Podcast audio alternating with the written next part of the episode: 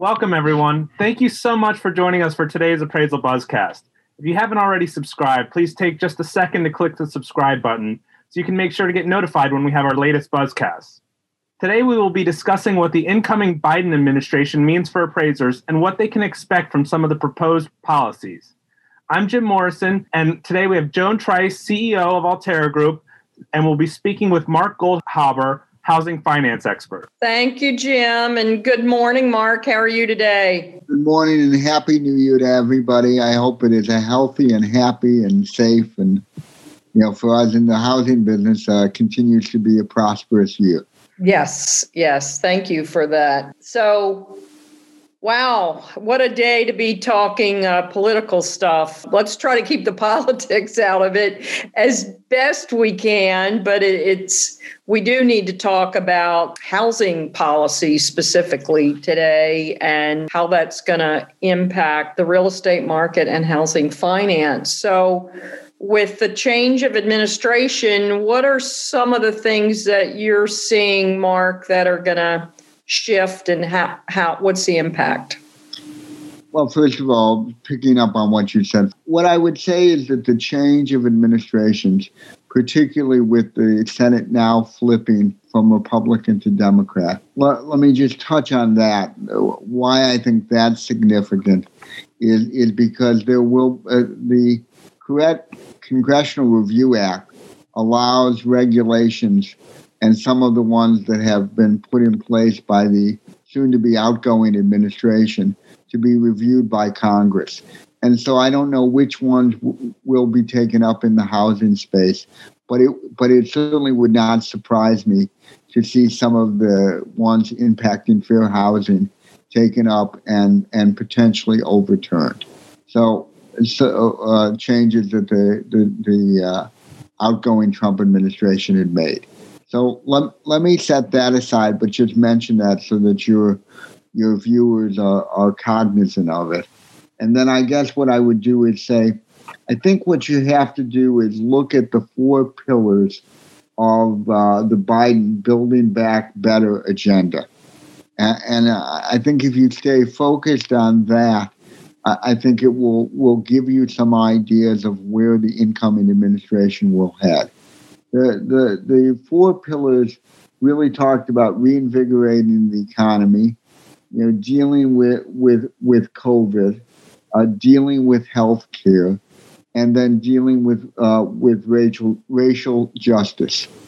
And so I think if we just focus for your audience on two areas, that of the area of bringing back the economy, and trying to solve, the incoming president-elect refers to it as racial justice.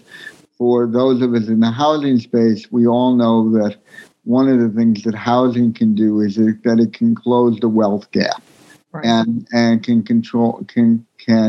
close the asset gap that are faced by many minorities. And I think that the incoming administration will look at housing as a tool to be able to do that. So let me pause there, and I'll go into any of those areas deeper if you would like. Yeah, I absolutely. You brought up many things that lead to many questions, but let's break right here because we're about to go deep, I think. So, Jim. Thanks, Joan. As the provider of innovative appraisal solutions for more than 40 years, ACI is a trusted industry leader. Join the thousands of appraisers in many of the largest appraisal companies that use ACI software in the U.S. and Canada to optimize their business.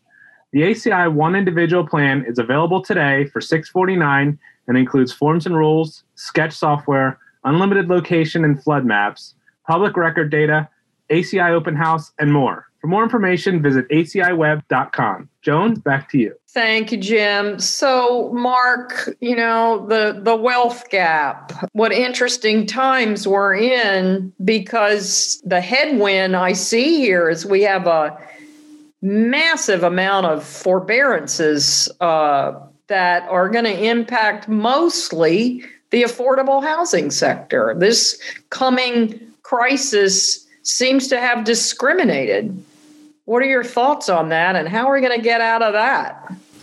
Well, so I'd like to break that, if I could, into two pieces. Okay.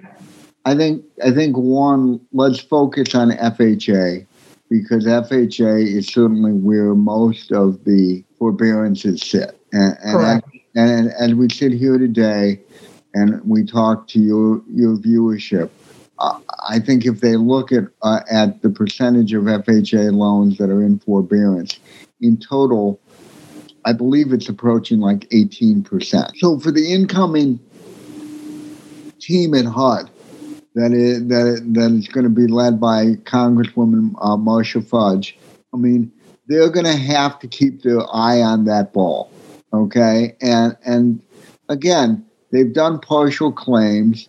You know, I would expect to see the department provide every accommodation for trying to extend the forbearances as long as they can, because I think what they're hoping is that, as we all should be hoping, that the economy will start to pick up speed and recovery as we get through COVID, and that people can put their deferments on the back end. So the mortgage payments they've missed, put them on the back end and be able to have the minimum amount of foreclosures. So that would be the strategy, certainly, if I was going into an administration, that I would try to do, because I think since the pandemic was not an individually caused event, I think to try and provide as much time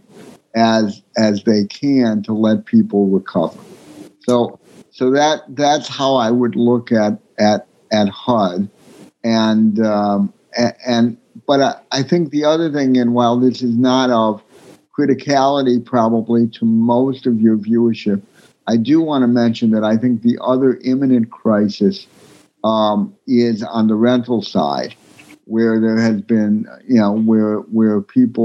where there's been an eviction moratorium, and where people are going to be in a situation where even as they get reemployed, and I was talking to someone the other day who works with people to try and avoid eviction, and he said to me, Mark, people are getting jobs back, so they can pay their landlord for their rent this month and next month. But their problem, and again, for viewers who are listening to this from California, you'll just shake your head. But in North Carolina, I asked them, okay, how much rent are these people behind? And it was $6,000 or $7,000. Now, I realize in California, rents are a lot higher, in New York, rents are a lot higher. But the challenge is going to be the same, which is for those individuals, how are they going to... how are they going to be able to pay back their back rent? And so I expect all of these issues to be things that Congress is going to have to deal with in what I would anticipate to be a very large package that will come forward for the new administration as sort of the next COVID relief package. Second thing, as far as on the equity gap, I mean, there are some things that could be done by the incoming administration, something that I strongly would encourage, which is most of your viewers, I suspect, remember the HARP program, which was a refinance program that was done during the financial crisis. Well, in fact, right now, with interest rates as low as they are, there are still a lot of consumers, a lot of homeowners that have mortgages that are, let's say, 4%, maybe even a few higher than that. Well, if you could refinance, down to 2.5 or so, or even 2 3/4, the fact of the matter is, for many of those consumers, they would be a lot better off. And one of the things that has held this back is obviously Fannie and Freddie are not encouraging that, and they have LLPAs that make it so that if your credit is not pristine, it's really too expensive to do. But if the new administration would either encourage the FHFA to waive, as they did during the financial crisis, the loan level price adjustments, or the Fed just paid the agencies the loan level price adjustments, then people who didn't have perfect credit could end up refinancing. And think about, Joan, because your viewers will understand this. What if they refinanced down, instead of into another 30-year mortgage, what if they could handle refinancing down to a 20-year mortgage so that they could build up a lot faster the equity in their home? Well, a 20-year mortgage allows that. And so for a lot of homeowners, if they were minority homeowners, they would have a chance to build equity a lot faster and close the wealth gap. You know, you brought up an interesting point, Mark. And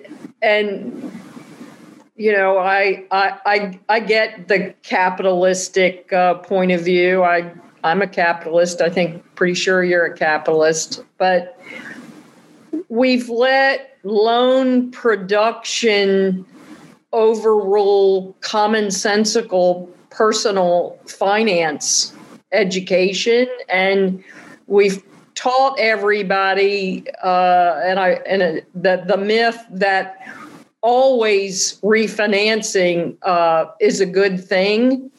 And it's not always a good thing. If you're extending your mortgage out another, let's say you're 10 years in and you're going to refinance to another 30-year mortgage, you're just adding hundreds of thousands of dollars onto the cost of owning that home. And as you suggest, if you refinance to a 20-year mortgage, then you're ahead. But we don't teach those personal finance skills. And I think that's unfortunate. You know, it's a real tragedy. But when you're thinking about policy of how do you close the wealth gap for minorities, and to be frank, African Americans, because that's really going to be one of the primary focuses within the administration.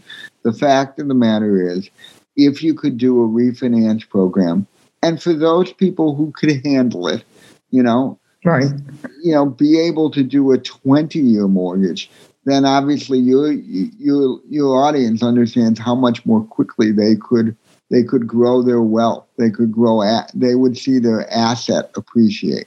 So I think that would be a very positive step. I couldn't agree with you more. So let's talk about the uncomfortable topic of taxes, because of course, with the change of administration, the tax policies are going to change. And right now, since I'm in Florida, we're experiencing a massive migration out of the Northeast down to Florida, 1,000 people a day. But they're escaping two things, not just COVID, but Florida's a no income tax state. And the Northeast, you know, I hope they don't bring their policies with them down here. But do you believe that the administration will reverse the SALT tax deduction? So the way I would say that is you know, again, the president-elect has certainly made clear on a number of places where he would like to increase taxes. And he's going to build that tax increase around equity. Okay, what he's going to talk about is fairness. Wherever you come on the political spectrum, you can decide how fair it is. I think the thing that is certainly there are certain things that are true. The SALT tax really impacts the very wealthiest of I'll pick on New Yorkers. Okay, right. And it's also putting it back in is very expensive. Okay. And so, while I think there will be efforts to do something regarding SALT, the fact of the matter is, if you say you care about, you know, the working man and woman, SALT has little to nothing to do with it. And that's going to be the political problem with the SALT, putting SALT back in, is that, you know, the people who are getting the benefit of SALT are without a doubt the wealthiest 1%. Okay, that makes sense. Let's break right here. Appraisers, if you've grown frustrated with endlessly pursuing new appraisal work and not reaping any of the benefits, MetroWest is here to help.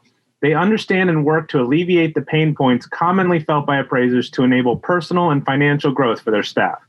After all, they've been owned and operated by appraisers since the company opened in 1987. MetroWest Appraisal is an equal opportunity employer, and they're always looking for certified residential real estate appraisers to join their team. Visit metrowestappr.com/careers or email careers@metrowestappr.com. Joan? Thank you, Jim.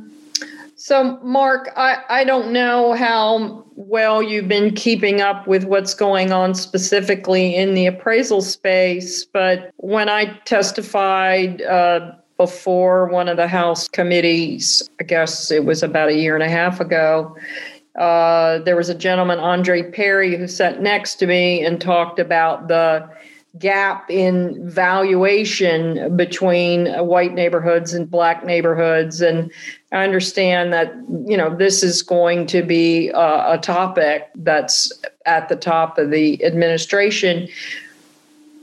What do you know about any policy discussions around that? What I don't understand is what their end game is. What are they driving for here? Well, again, I think there are, and I'm aware of these issues.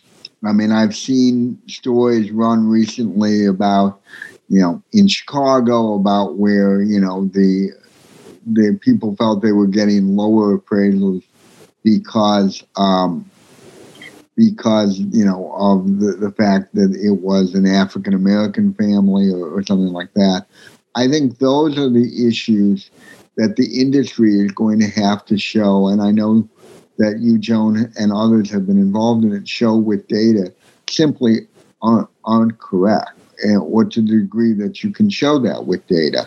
And, you know, obviously Fannie and Freddie have been using waivers pretty extensively during this COVID period. So you may well have a database to be able to show and demonstrate that, in fact, you know, there isn't the kind of discrepancy that is being alleged.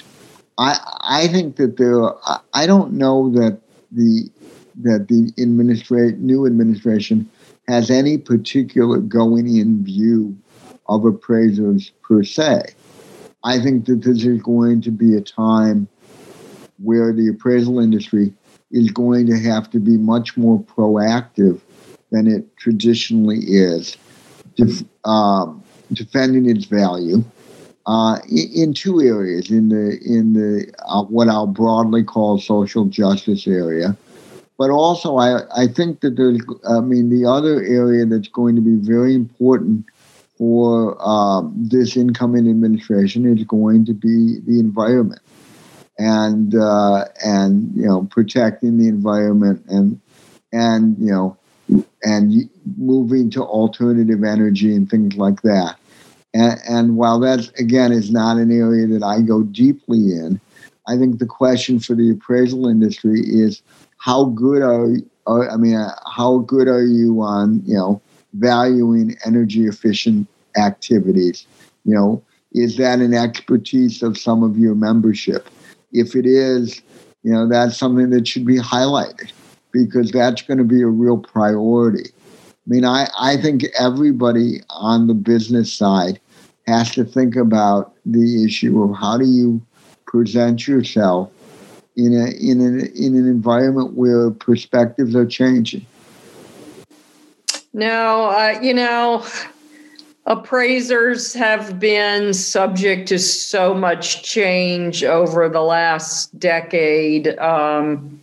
you know, hopefully they're ready for another wave of change. And look, I don't think too many people will deny that the appraisal process needs to be modernized.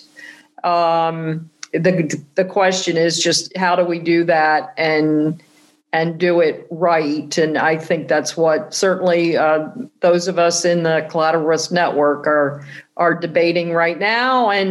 And actually, for the appraisers who are listening, and we'll put it in the text beneath this podcast, is FHFA has just issued an RFI on appraisal policy and practice and technology regarding the modernization question. So we want to make sure everybody participates and provides feedback to FHFA on that. And the Appraisal Buzz will be putting together, we're going to take that RFI and distill it down to some survey questions to make it a little easier for appraisers to respond to that. So I think that feedback should be invaluable to FHFA. So, and I will say in closing, you know, for an industry that I think adds enormous value, you know, I'll put it this way: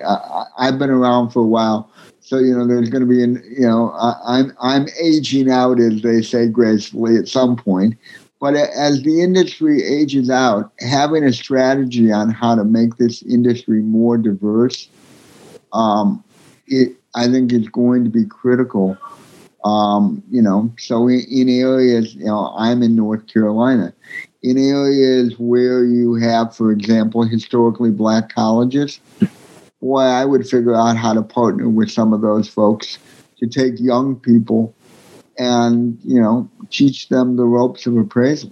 That is a fantastic idea. And we have a task force right now in the CRN regarding that very topic. So thanks for drawing attention to it. And hopefully we can find some success in that space. Well, Mark, thank you very much for joining us today. That was really illuminating for me and hopefully for our appraiser audience as well. And again, have a happy new year. Thank you very much. Uncertain times, you need a certain partner. You don't have to sacrifice top-notch coverage for an affordable premium. Intercorp has all the options and is sure to have just the right one to fit your specific needs. They provide the appraisal profession with competitive, best-in-class E&O coverage solutions nationwide. Having served the insurance needs of the industry for more than 25 years, Intercorp understands the risks you face every day. Whether you're an individual appraiser, appraisal firm, residential, commercial, or an AMC, visit intercorpinc.net to get a competitive quote today. Well, Joan and Mark, thank you so much for joining us. That was a great discussion, and it'll definitely be interesting to see what the incoming administration has in store for appraisers. Everyone, make sure to subscribe so you can get the latest Buzzcast as soon as it's published. Have a great day.